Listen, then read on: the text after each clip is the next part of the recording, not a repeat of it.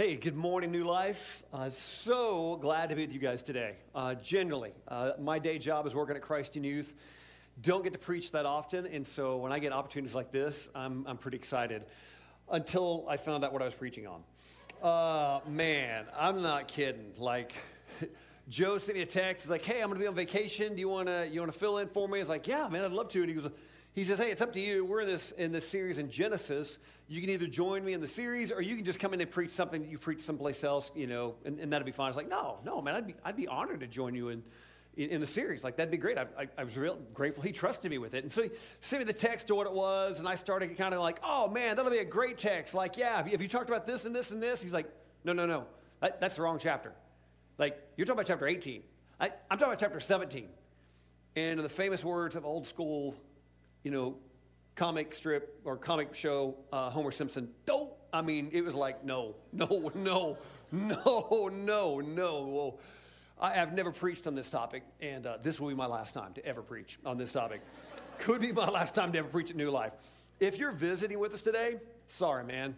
Uh, just, just the topic it is. It's what came up. Uh, it's a, it's a, a, really important topic to have. Uh, I'm sweating right now because I just don't want to get into it. You know, I don't mind public speaking, but for some of you that are afraid of getting up here, try getting up here when you hear the topic that I'm going to have to get into for part of the text today. Uh, the word, I'm just stalling, man. That's all I'm doing right now. Just stalling. Uh, the word circumcision is, is mentioned 10 times in Genesis 17. Yeah, there it is. Uh, for those of you in this room, you know, they've got kids that may not know what that is. Uh, I found the best distraction I'm using with my 11 year old is like, hey man, what'd you say your favorite kind of donut was? Uh, and you just kind of move on with life. Uh, but here's the deal I'm either going to deal with Genesis 17 and all of like the issues that are there, or I'm not. And so I'm going to ask you, I'm going to try to deal with this like as respectfully and as tactfully as I can. But this is a taboo subject, man. If nothing else, every time I say the word, you just kind of chuckle inside like, better him than me. You can just say that all day when you look up here, like, yeah, I'm glad that's him and not me. Uh, but we're going to just get into the text, okay? Uh, the bigger the bigger theme here is is not circumcision. That, that's not the biggest theme. The biggest theme is is God's promise. Promises are, are a big deal in our house. They're even a bigger deal in Scripture. In, in our house, you know, I love one of our family traditions. Is my wife every Easter she'll get these Easter eggs. She hides them all over the house. And the, the eggs kind of vary in, in, in, three different area, categories. One, there's candy inside the eggs. Two, and the kids get excited about this, there's money in some of the eggs.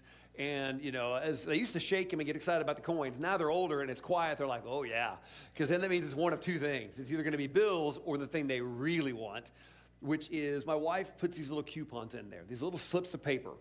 And it can be varying things. Like some of them are, you know, get out of doing the dishes. Oh man, they will barter candy all day long for that. I mean, just like I'll give you six Snickers for one get out of doing dishes. You know, they'll, some of the other things they put in there, you know, get out of cleaning your room. That's another big one.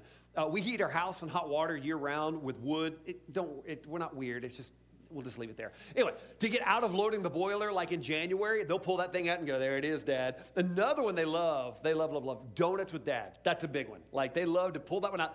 And here's the deal the coupon, it doesn't really mean a whole lot.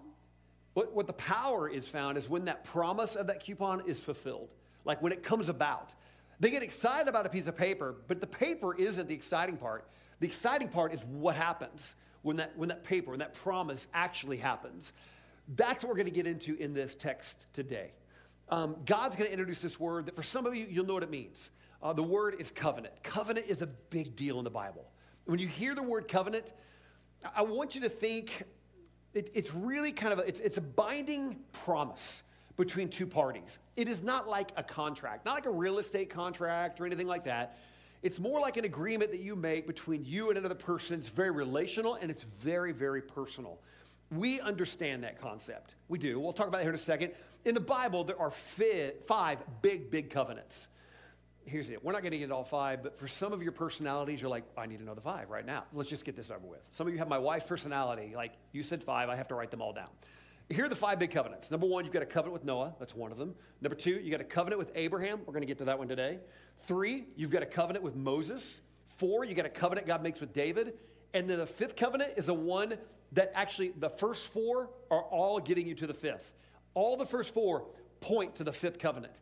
And the fifth and final covenant is a covenant that Jesus and God the Father makes with us. And we're going to talk today about covenant number two, the covenant with Abraham, and how it points to and leads to this covenant God, this promise God is making with us.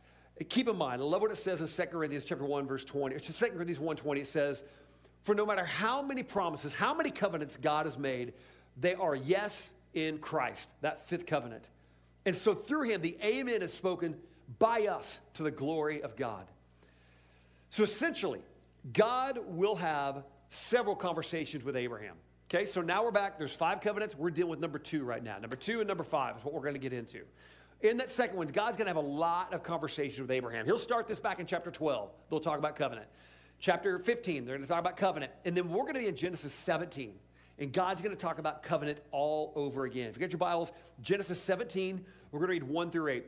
Here's the deal I've got a lot of ground to cover today and a really complicated topic. I mean, this is not the easiest sermon to preach by any stretch of the imagination. So I'm going to move really, really quick through some of these texts. Don't be offended if I'm reading too fast for you or be annoyed. Just realize I got a lot of Bible to get through today.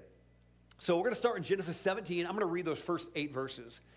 It says this When Abraham, sorry, Abram, his name hasn't changed yet, when Abram was 99 years old, the Lord appeared to him and said, I am God Almighty. Now, for some of you guys that are like old school Christian music people, okay, some in this room or not, that's fine.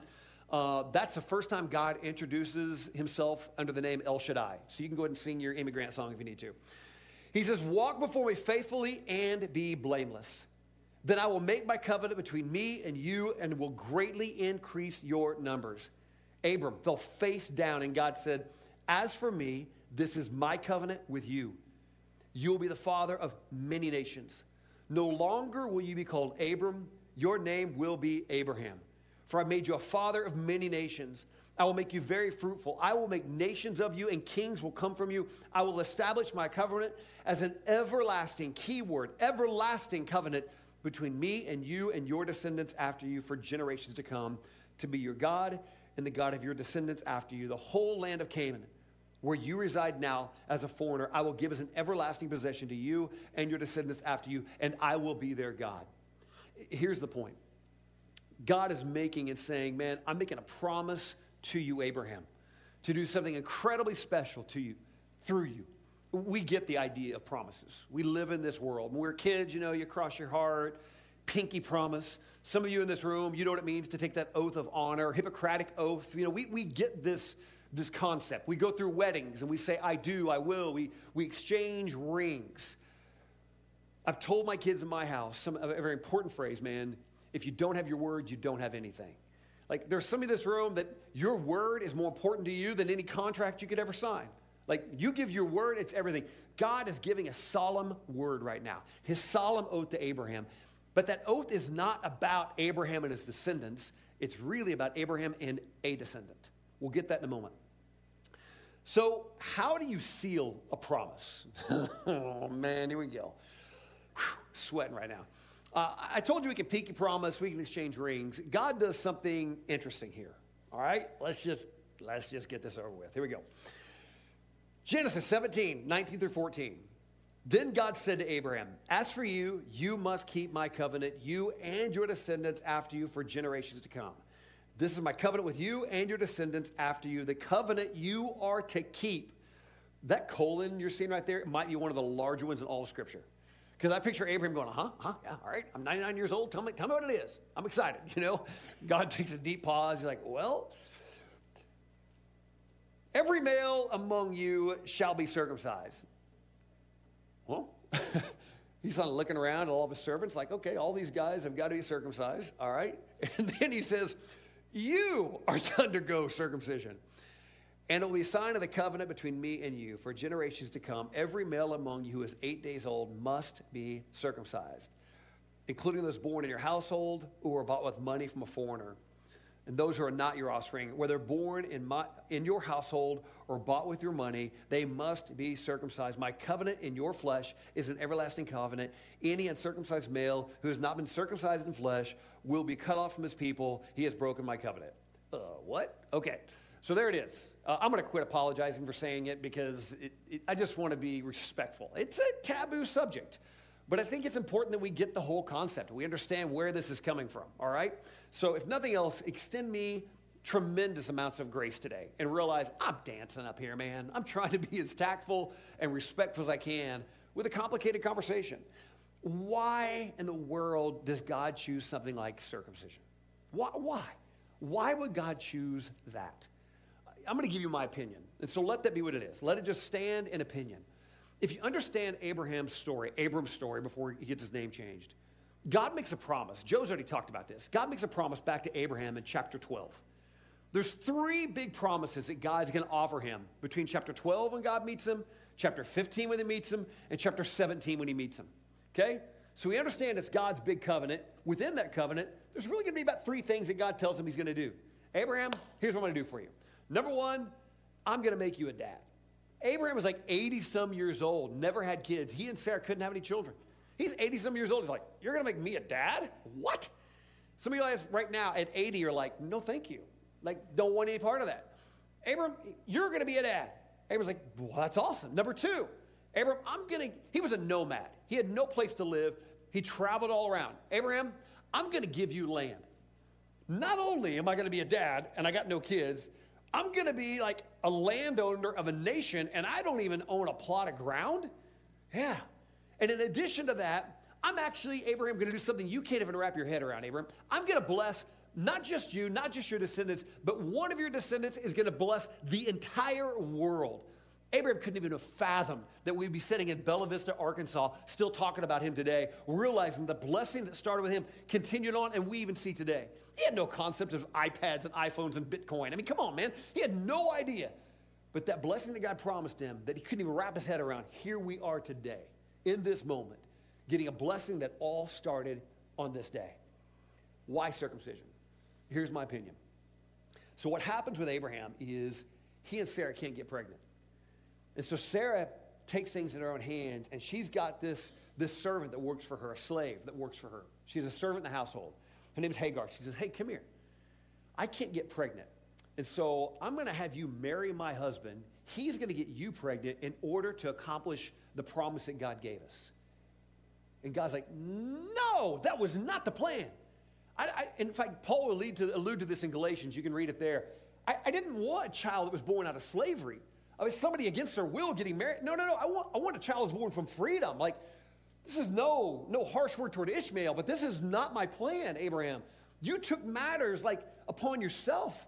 You tried to accomplish this in your own way.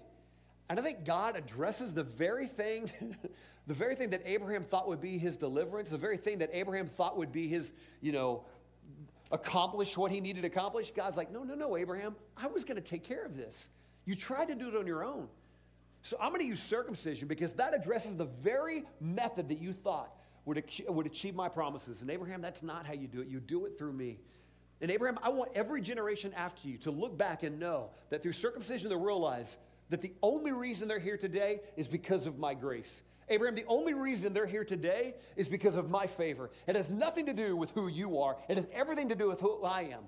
And God gave them that gift Abraham didn't give God circumcision. God gave Abraham circumcision to remind him and all of his followers every day that they were here only because of the goodness and grace of God. I think that's why God chooses it. I want you to realize something that the circumcision isn't what justified Abraham in this covenant. We got to be really careful here, and you'll understand why I'm going to get into this in a, a little bit later.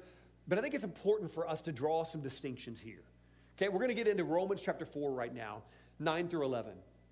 This, again, we got, we got a couple more complicated texts we're going to walk through. This one's one of them. It says, We've been saying that Abraham's faith was credited to him as righteousness. Joe's already talked about that. So it's Abraham's faith. God sees his faith, he sees who he is, he sees his belief. And God says, Because of who you are, Abram, I want to enter into a covenant with you. I see your faith. I credit to you as righteousness. I want to enter into a covenant with you. And then after God enters this covenant in chapter 12, chapter 15, chapter 17. Then God comes over here and says, and I want to seal it by giving you a gift called circumcision to remind you that it was I'm the one who did this, not you. We've been saying that Abraham's faith was credited to him as righteousness. under what circumstances was it credited? Was it after he was circumcised or before? It was not after, it was before in 12. It was before in 15. It was before in 17. Before he ever did this weird thing called circumcision, God had already called him righteous. This is just a gift that God gave him every day to remind him of who the power came from. It came from God and not from him. And after he received circumcision as a sign, keep in mind, he received circumcision as a sign. He didn't give it, it wasn't from him. A seal of the righteousness that he had by faith, he was still, while he was still uncircumcised. So then, he is the father of all, us. He's the father of all who believe but have not been circumcised, in order that righteousness may be credited to them. I'm going to dive a little deeper. I'm going to bring, bring three points out of this text, and we're going to move off of this. I'm going to quit talking about circumcision after this. We're going to be done. Because some of you are like, can you quit saying that word? Me too. Um, verse 9, it, it, says, We've been saying that Abraham's faith was, was credited to him as righteousness. Abraham's faith, not what he did, his faith. It was an act of grace. Sometimes we look at the New Testament and we think, oh, well, the New Testament's when grace is introduced. No, no, no, no. This is grace introduced right here now. What in the world has Abraham got to offer? Nothing. He can't produce any children. He's got no home. He's got, I mean, he's a wealthy man, but he's got no land. He has nothing to offer the God of the universe. It's God's grace that shows up and says, I'm going to take a barren man and a barren woman, and I'm going to change the, the entire trajectory of the known universe through them. Abraham, I'm going to show you grace that you could never earn. I'm going to show you favor that you don't deserve. It's going to blow you away, Abraham, what I'm about to do in your life. I want you to understand that it is through faith and grace that this happens to Abraham. Chapter verse 10, it says, Under what circumstances was it credited? Was it after he was circumcised or before? It was not after, but before. I don't want anyone here to think that the act of circumcise is what justified Abraham. It's not, nor any of his followers. It's the faith that justified Abraham. Trust me, you're going to get into the Old Testament when you read it, and God gets so frustrated with people. Yeah, they might be circumcised, but their hearts are far from Him. The big issue was not what Abraham did in the circumcision. The big issue was his heart, like David's heart, was after God. And that's what the Father saw. That's why he entered into a covenant with him.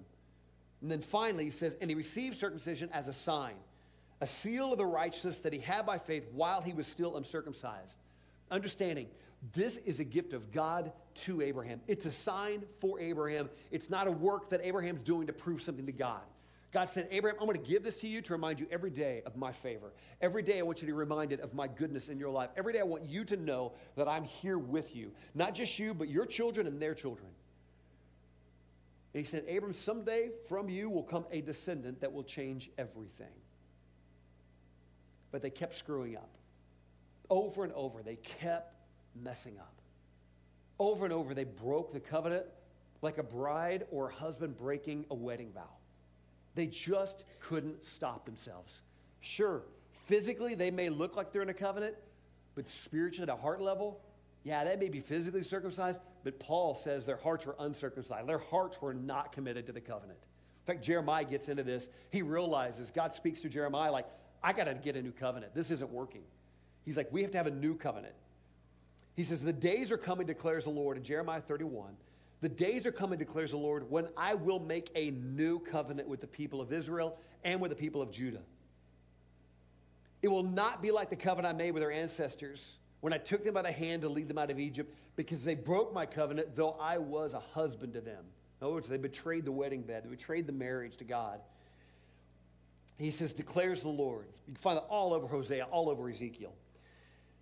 This is the covenant I will make with the people of Israel. After that time, declares the Lord, I will put my laws in their minds and write it on their hearts. That's foreshadowing the Holy Spirit. I will be their God, and they will be my people. No longer will they teach their neighbor or say to another, Know the Lord, because they will all know me as the Holy Spirit comes inside. From the least of them to the greatest, declares the Lord. And here's a key phrase this is the marker of the new covenant. For I will forgive their wickedness and remember their sins no more. Far better than just producing offspring. Far better than just having some land. Far best, better than what you see as, as Abraham saw as a nebulous, universal blessing of nations. No, no, no, no. Jeremiah says we're going to get to the heart of the issue. Oh, forgive their wickedness and remember their sins no more. When a promise is made, a promise is kept. That's how God does it. And there's a moment in the book of Matthew that we read over like it's Charlie Brown's teacher, wah, wah, wah, wah, wah. No, no, no, no. You've heard this text read so many times, whether you grew up in church or not. You've heard this. You can't get away from it. It's on Christmas cards, it's everywhere. And I'm not saying it's the most piercing words in the Bible by any stretch of the imagination, but these are piercing words. They are a shot over the bow, especially if you lived at this time. This is somebody walking in and screaming something to a room that would have just woke everyone up. These words in Matthew chapter 1, verse 1 are incredibly significant.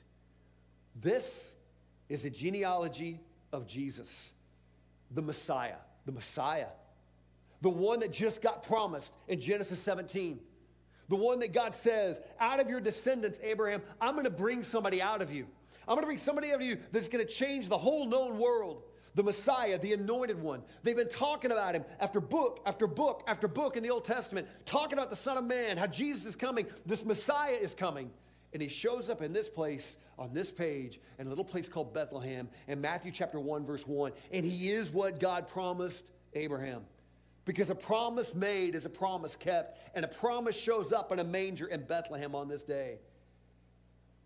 Jesus, the Messiah, the son of David, the son of Abraham. Goes into Matthew chapter 1, verse 17 through 18. It alludes to the, this waiting they've had. There were 14 generations in all from Abraham to David, 14 from David to the exile in Babylon, 14 generations from the exile to the Messiah. And this is how the birth of Jesus, the Messiah, came about. His mother Mary pledged to be married to Joseph. But before they came together, she found to be pregnant through the Holy Spirit. And what, what the writer, what that's saying in this moment is like generation after generation after generation. Since this day when Abram becomes Abraham and he falls face down until this day in Bethlehem, they've waited for this person God promised to show up. And he shows up in this place and he will revolution, turn the world upside down. The Messiah, the promised one, the anointed one, the descendant of Abraham they've waited for. Mary and Zechariah will will sing about it, specifically in Zechariah's song, also in Luke, in Luke chapter 1, 69 to 75. He says, He remembered His holy covenant, the oath He swore to our father Abraham to rescue us from the hand of our enemies and enable us to serve Him without fear in holiness and in righteousness before Him all our days. Without fear, perfect love drives out fear in holiness, free from sin, in righteousness, free of guilt. And it shows up in Jesus. Do you remember what, what was promised in Jeremiah? That last phrase, for I will forgive their wickedness, Jeremiah 31. I will remember their sins no more. Enter Jesus. I like what Jesus says so many times, but specifically, we're going to talk about Matthew 26 because he alludes to the fact that the new covenant's here, guys. What Jeremiah talked about, I'm here. The new covenant that Jeremiah alluded to, it's me. Not me, it's Jesus. Understand that. While they were eating, Jesus took the bread. When he given thanks, he broke it. He gave it to the disciples, saying, Take and eat, this is my body. And he took the cup. When he given thanks, he gave it to them, saying, Drink from it, all of you. This is my blood of the covenant. Paul will talk, we'll get to it in a little bit. Paul will call it blood of the new covenant, which is poured out for, for many Here's Jeremiah. It's here for the forgiveness of sins. So much better than land, so much better than descendants. What Jesus brings, he goes to the heart of the issue, literally, and he addresses our sin issue that separates us from God. Because here's the deal you can realize that the access to God for, for Abraham's people, if they weren't circumcised, they weren't even a Jew. I mean, it, it, says real clearly in Genesis 17, 14, any uncircumcised male who's not been circumcised in the flesh will be cut off from his people he has broken my covenant. Just because they're circumcised, you know, physically, it didn't change them spiritually. So Jesus comes in, he says, I'm going to deal with the root cause. The root cause is the heart. That's where the real issue is. Like that's that's what we've got to get to. And Jesus shows up to address our deepest need. What Jeremiah alludes to, Jesus solves. We need forgiveness. We need to be absolved of our guilt. We need a right standing with God again. Abraham tried to accomplish it on his own. We try to do the same thing sometimes. I love this text in Colossians 2. Again, a tricky one, but let's get into it. Colossians 2 10 through 15. And in Christ, you have been brought to fullness. You, you've been brought to fullness. He is the head over every power and authority in him. In him, you, you were also circumcised with a circumcision not performed by human hands. This isn't a doctor, this isn't a rabbi. This is the God of the universe taking care of your heart. Your whole self, ruled by the flesh, was put off when you were circumcised by Christ, really with Christ. It's talking about what Christ did on the cross. Having been buried with him in baptism, in which you were also raised with him through your faith in the working of God, who raised him from the dead. When you were dead in your sins and in the uncircumcision of your flesh, God made you alive with Christ. He forgave all our sins, having canceled the charge of our legal indebtedness, which stood against us and condemned us. He has taken it away, nailing it to the cross, having disarmed the powers and authorities. He made a public spectacle of them, triumphing over him by the cross. But it's by faith, just like Abraham. Abraham, by faith, entered into a covenant. The same thing would true for us. It's by faith that we enter into this same covenant, this new covenant. Galatians chapter 3 talks about that, verses 6 and 7. So Abraham, he believed God, and it was credited to him as righteousness. Understand then that those who have faith are children of Abraham. Those who have faith, we get to enter into a covenant just like he did. It's not about circumcision anymore. It doesn't matter. Circumcision is a non issue in our world for believers. Does not matter in the least bit. Paul takes, he takes his head on, Galatians 5 6. For in Christ Jesus, neither circumcision nor uncircumcision has any value. Okay? Has no value anymore. The only thing that counts is faith expressing itself through love. We've got to believe in order to get access, just like Abraham. We have to believe, and that belief is credited to us as righteousness. In, in Romans chapter 4, verse 22, it says, This is why it was credited to him as righteousness. This is why. The words it was credited to him were written not for him alone, but also for us. It's credited to us as well. Just like it got credited to him, it can be credited to you as righteousness. It can be credited to me as righteousness to whom God will credit righteousness for us who believe in him who raised Jesus our Lord from the dead. He was delivered over to death for our sins and was raised to life for our justification. Therefore, we have been justified through faith. We have peace with God through our Lord Jesus Christ, through whom we have, we have gained uh, access by a faith into a grace in which we now stand, and we boast in the hope and the glory of God. We gain access because of our faith in that very statement that Jesus is who he said he is. That his death and his burial and his resurrection are what justify us. We don't do what Abraham is. We're not trying to make this up and find a way to do it on our own. We realize that the only thing that can get us through is Jesus. We also confess. I mean, Jesus is very clear. He tells us, man, I am the way, the truth, and the life. No man's coming to the Father except through me. But we also have to repent. Peter talks about this. I wonder when God shows up and he talks to Abraham in chapter 17, if, if, if God's just not scratching his head like, Abraham, what, what have you done, man? You try to take matters into your own hands and, and, and solve this on your own. Like, you pulled this woman out of slavery. Don't even know if she wanted to be married to you or not. You, you had relations with her. You produced an offspring. Abraham, what are you doing? I think sometimes God looks at us like, what are you doing? You're trying to earn my favor through works. You're trying to earn my favor through money, through church attendance. You're trying to earn my favor here, earn my favor. What are you doing? Stop doing all this madness. That's not how you get access. That's not how you get in. You don't get access to God's covenant by, by taking matters into your own hands or taking matters into your own heart. You have to repent of doing that. And just say, God, the way I'm going isn't right. My sin's separating me. The wages of my sin are death, and I want this gift called life that Romans 6 talks about. So Peter replies to them, he says, Well, repent and be baptized. Every, every, every one of you. Every one of you. In the name of Jesus Christ for the forgiveness of your sins. And you will receive the gift of the Holy Spirit. And you need to confess with your mouth who you believe Jesus is. Paul's clear on that in Romans 10, verses 9 through 11. These are the process to gain access You've got to believe who he says he is. You've got to repent of what you're doing to try to earn it on your own. You've got to go through and confess who he says he is is real. If you declare with your mouth Jesus is Lord and believe in your heart that God raised from the dead, you'll be saved. For it's with your heart that you believe and are justified, and it's with your mouth that you profess faith and are saved. As scripture says, anyone who believes in him will never be put to shame. How does God seal that agreement with us? We understand that we can enter into a covenant with him. We believe, we repent, we confess. Like we get, we get that we can, we're, offered a covenant. Like, what's the seal?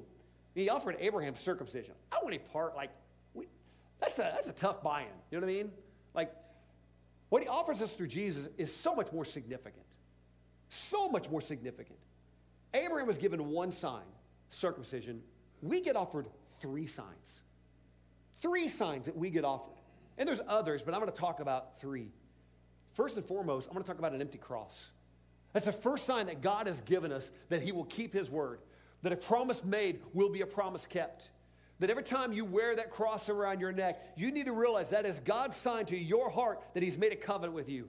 He gives you an empty cross in Jesus. Know this, first and foremost, Jesus is our seal. No more, no less. Abraham offered very little in the way of a seal through circumcision. But on our behalf, Jesus stood up for us and he offered his entire body on a cross as a seal and a price to pay. Abraham offers very little, Jesus offers everything he is. Abraham bore the marks of a seal on his own body. Jesus bears the mark of our seal on his body. He takes it all on himself. He bears every bit of it and says, Let me be your seal before the Father. Let me be the confirmation that you have accepted this covenant. And the first thing you hold and hold on to is an empty cross as your seal. An empty cross that reminds you every day, Father, I hold this cross up, I lift it up. I lifted the blood of Jesus that was shed for me. First, that is my access point, Father. I believe, I repent, I confess, and I hold on to the cross of Jesus and the blood shed for me. Like, that is my access to you, what you've done for me. Another thing that he offers us that is also really amazing, and it's a huge gift. He offers us water baptism as a seal. Now, the whole conversation of water baptism gets really, really wonky with some people. So let me clarify this. Is Abraham justified because of his righteous heart? Or is he justified because he gets circumcised? Paul's already addressed this. If you argue that point, you got to argue somebody way more theological than me. You argue with Paul and you get to heaven. He says really clearly, no, no, no, no. It's, it's his heart. It's credited him. His, his faith is credited him as righteousness. And there's a lot of people out there like, oh man, we're just to get you wet. No, man, I've been in a swimming pool a lot. I see a lot of people get dunked in water and it doesn't make any difference, okay? The issue is the heart. The issue is your faith in Jesus. But a gift that God's to give you, that's a really amazing gift. He gives you this really cool opportunity to say, I want to give you a reminder of our covenant, not just an empty cross, but I want to give you this special moment between you and I where I can show you another seal. I can give you something else that reminds you that you can look back on that says, every day I remember that baptism. And I remember it was a day when God reminded me that He has sealed me, that I am His. I've entered into this covenant. We saw in Colossians 2. We just read that, Colossians 2 11 and 12.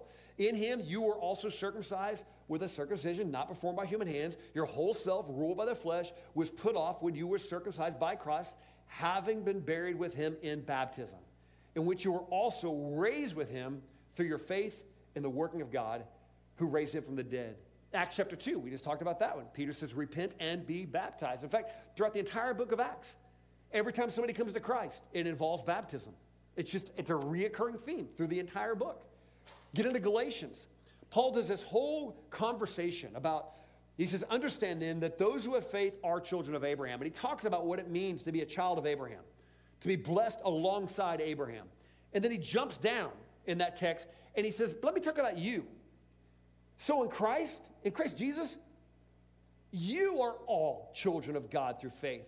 For all of you who are baptized into Christ have clothed yourselves with Christ. There's not Jew nor Gentile, neither slave nor free, nor there male and female, for you are all one in Christ Jesus. If you belong to Christ, you are Abraham's seed, heirs according to the promise. I mean, what Abraham got offered was so finite. It was just for, for male children at eight days old. What God offers us now is for men and for women, for young, for old. It doesn't matter what country you come from, doesn't matter the color of your skin, doesn't matter what your income is. He says, I want to give you a seal that's for everybody. It's a beautiful seal, it's an offering that He gives you. I don't want to guilt trip you into this. I'm like, this is a cool gift God gave you, and you don't have to get circumcised. That's pretty awesome. It's an amazing thing. God's like, I would love to give you water baptism as a really cool opportunity for you to know that my covenant, my covenant with you is real. A cool moment for you to go, this is awesome. First Peter says, and this water symbolizes the baptism that now saves you, not the removal from dirt from the body, but a pledge of a clear conscience toward God. It saves you by the resurrection of Jesus Christ. It saves you by the resurrection of Jesus Christ, who has gone into heaven and is God's right hand. Again, Romans. But don't you know that all of us who are baptized, I kind of look at this way. You get baptized, you get lowered in water, and you come back up. Don't you know that all us who are baptized into Christ Jesus, remember how Jesus was alive? They put him on a, you know, he was alive, they put him on a cross, and they buried him in a tomb. He comes back to life. He's alive, they put him on a cross, they bury him in a tomb, he comes back to life. That's the symbolism of baptism. That's what you're acting out. You're identifying with him. It's, it's about as close as you can get. Romans gets to this. He says, Don't you know that all of us who are baptized into Christ Jesus were baptized into his death? We were buried with Christ through baptism in order that just as Christ was raised from the dead through the glory of the Father, we too may live a new life. In this moment, when you choose this water baptism, you don't need to feel guilty about this. It's an awesome opportunity. You should do this. And you're like, well, man, I don't know. I'm sure Abraham thought the same thing. But it's one of the things that God clearly tells us we should do, we need to do. If you're waiting, why? Why are you waiting to do this? Is it just stubbornness? It's, that's not worth it. Your stubbornness isn't worth it. God's trying to give you a really amazing gift here. Don't be stubborn. He's trying to give you a cool opportunity to identify with, with his son. And he's not making it nailed to a cross. He's letting you identify Jesus was alive, he was crucified, he was buried. You think about it, when you're under that water, for all equivalents, you can't breathe. It's like you're dead. Why they call it a watery grave. You get a chance to say, man, I'm going to be buried. I want to identify with Jesus. And then I want to be raised to life just like he was for eternity. What a cool gift. That's amazing symbolism. You should take him up on this. That's, that's, only, that's not the only gift he gives us. Another sign that he gives us is, I think, is communion. Jesus pointed to it. He says, while they were eating, we already read this, Jesus took the bread, he'd given thanks, he broke it and gave it to his disciples. He says, Take and eat, this is my body. He took the cup, when he'd given thanks, he gave it to them, saying, Drink from, all, from this, all of you. This is the blood of the covenant, the new covenant which is poured out for many for the forgiveness of sins. So not only do you get an empty cross to look at daily and know that a promise made is a promise kept, not only do you get this moment of baptism where you get to kind of symbolically go through almost the exact process that Jesus went through alive, buried, resurrected. I get to go through that whole process kind of like Jesus. I get to identify with him. But on top of that, I get a weekly experience where I get to take this tactical thing of bread and juice and remember I'm a covenant person. Like, God's redeemed me. He set me free from my sin and even the guilt of my sin. Like, I've been given a gift that is far superior to any covenant God made with Abraham. My covenant is better. Your covenant is better than Abraham's. In fact, you'd look at it and you'd, you'd be talking to Abraham in heaven, talking about covenants, like, man, I wish you could have got yours. Yours is so much better than mine. You're like, Abraham, you're promised land. Yeah, yeah, land and kids. You got to be a royal priesthood. You got to be a people belonging. You got to be joint heirs with Christ. You actually got to carry Jesus and the Holy Spirit inside of you. I never got that. That's way better than anything I ever got. You should be celebrating you live on this side of the cross. It's so much better. So much better. Paul says it this way For I received, for what I received from the Lord, I also passed on to you. That passage we just read about the bread and the, and the juice. The Lord Jesus, on the night he was betrayed, took bread, and when he given thanks, he broke it and said, This is my body which is for you. Do this in remembrance of me. In the same way, after the supper, he took the cup, saying, This cup is the new covenant in my blood. Do this whenever you drink it, remembrance of me. For whenever you eat this bread and drink this cup, you proclaim the Lord's death until he comes. That Easter morning, I love watching my kids open those eggs. It's a big deal in our house. Big, big deal. They run around the house and they start swapping these slips of paper. My son Justin, one of my favorite stories is The night before he was supposed to get married, that day he showed up at our house. We're getting ready for wedding plans. And he pulls out a slip of paper he's held on to for a lot of years. Pulls it out, and it's donuts with dad. And I'm like, bro, almost teared up. It's like, Dad, I've been waiting on this one. And uh, he and I went out that day. We had donuts on, on the day of his wedding, just laughed and talked. I want to say, son, why'd you hold on to that? Like, why'd you wait? I didn't ask him, but I wanted to, like, why'd you wait so long?